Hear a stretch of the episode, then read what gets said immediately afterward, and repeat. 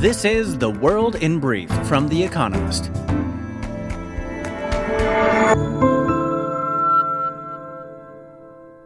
Our top stories China said it would sever talks with America on defense and climate following the visit of Nancy Pelosi, the Speaker of America's House of Representatives, to Taiwan on Tuesday.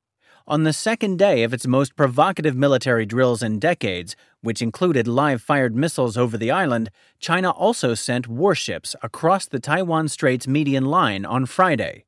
The White House warned of stumbling into a real conflict.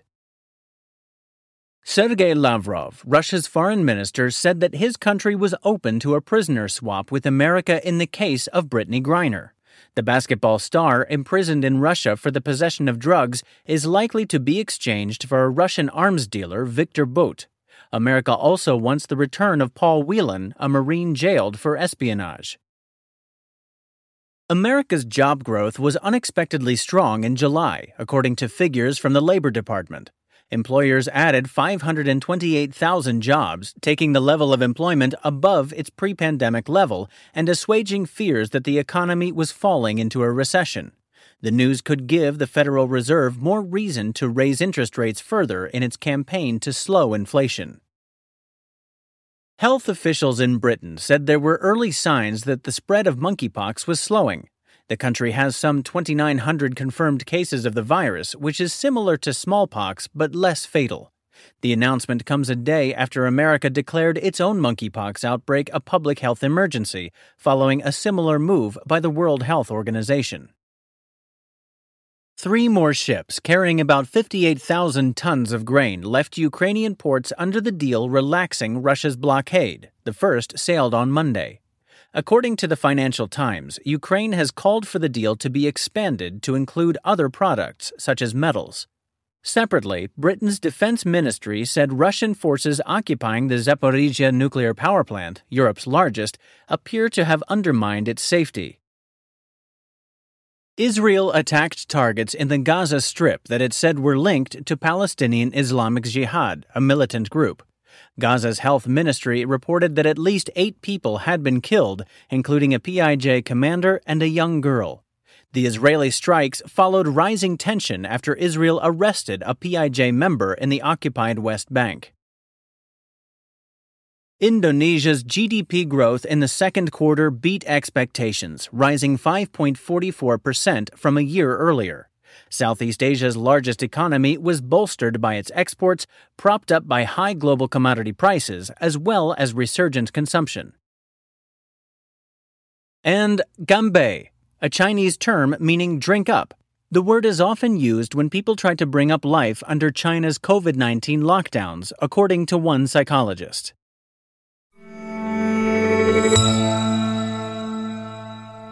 And now, Here's a deeper look at the day ahead. Republican sentiment grows in Jamaica. The former British colony's celebration on Saturday of 60 years of independence will be bittersweet. Many Jamaicans had hoped that by now their country would not only be independent, but might also have removed Britain's Queen Elizabeth II as its head of state. Republican sentiment has been growing across the Caribbean, where 9 of 13 sovereign island states were once ruled by Britain. Other islands remain overseas dependencies. Last year, Barbados shed the British monarchy. Jamaica's government has set out a plan to do the same by 2025. But removing the monarch requires the assent of two thirds of lawmakers in the lower house and Senate and of citizens in a referendum. That is a tall order and many Jamaicans see debates about the head of state as of little importance compared with improving the economy and reducing sky high levels of violence. Addressing those may prove even harder. Twin Town, USA. In 1823, the Ohio settlement of Millsville was rechristened Twinsburg in honor of Moses and Aaron Wilcox identical brothers who donated land and money to the town on the condition it was named after them.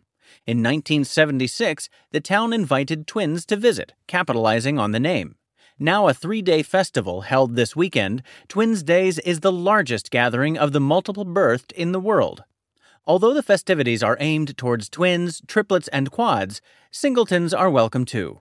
One highlight is the Double Take Parade. This year's theme is Welcome to the Jungle, so expect rainforest creatures coming two by two. Twins make great lab rats too, so amid the look-alike contests, siblings in Twinsburg undergo scientific testing. Identical pairs are used to examine the relationship between genes and environment. One study will look at whether taste is genetically determined. Another takes biometric samples to improve facial recognition technology, identity mix ups being an issue many twins know only too well.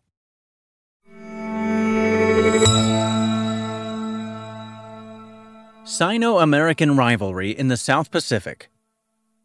80 years after Allied forces landed in the Solomon Islands to confront Japan's army, a senior American diplomat will visit the oceanic country in a bid to combat expanding Chinese influence in the Pacific. This weekend, Wendy Sherman, the Deputy Secretary of State, will commemorate the anniversary of the Battle of Guadalcanal and meet Solomon Islands officials, including the Prime Minister, Manasseh Sogavare. Mr. Sogavare alarmed America and its allies in April by signing a security pact with China, allowing it to send security forces and naval ships to the Solomons.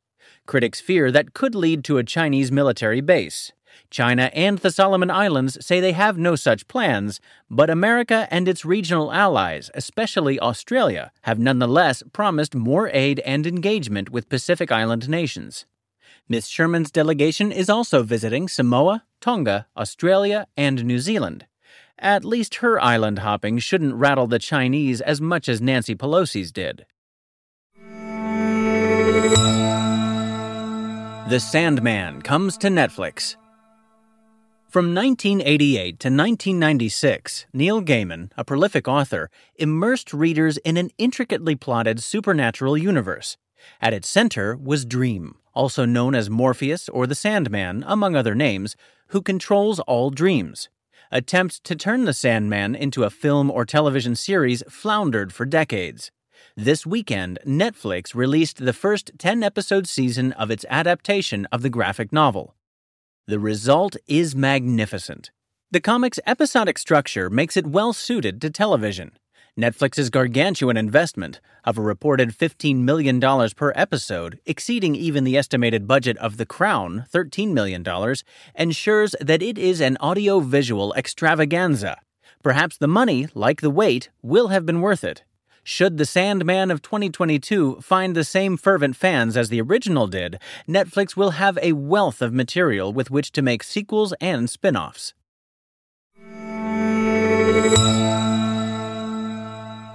Weekend Profile Gustavo Petro, a former guerrilla and Colombia's next president.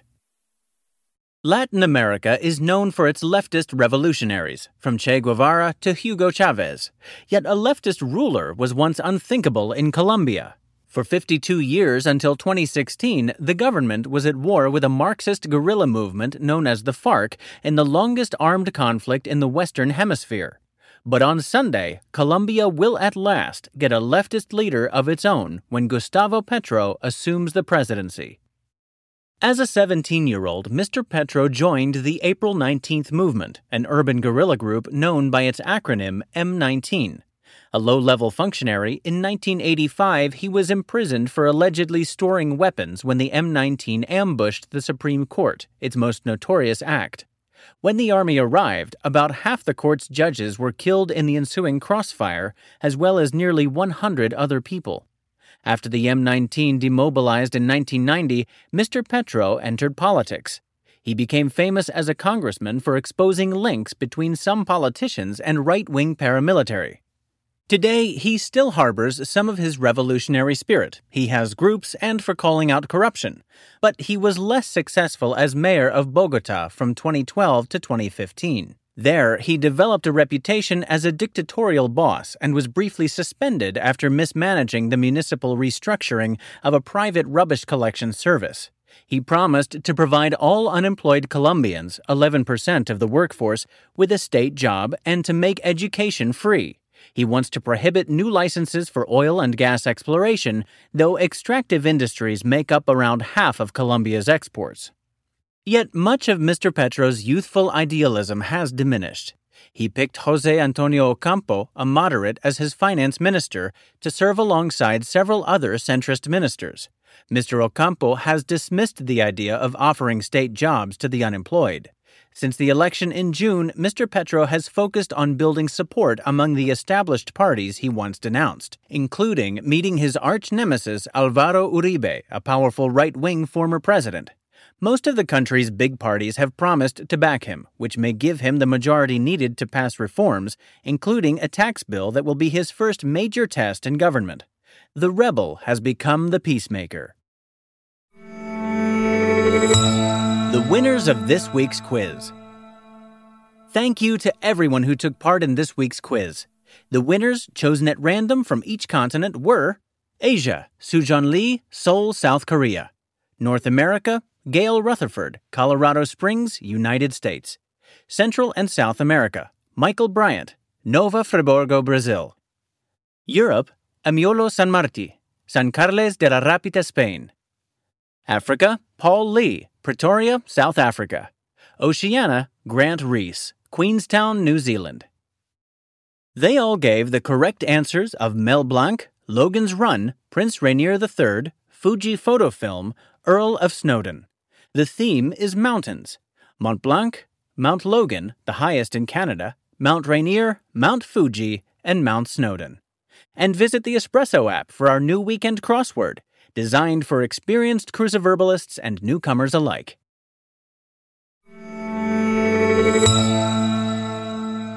Finally, here's the quote of the day from Andy Warhol, who was born on this day in 1928. In the future, everyone will be world famous for 15 minutes. That's the World in Brief from The Economist, available three times every day of the week. You can also hear interviews and analysis from our journalists, including our current affairs podcast, The Intelligence, on your podcast app. And subscribers to The Economist have access to each week's full edition in audio. Just download the Economist app to start listening.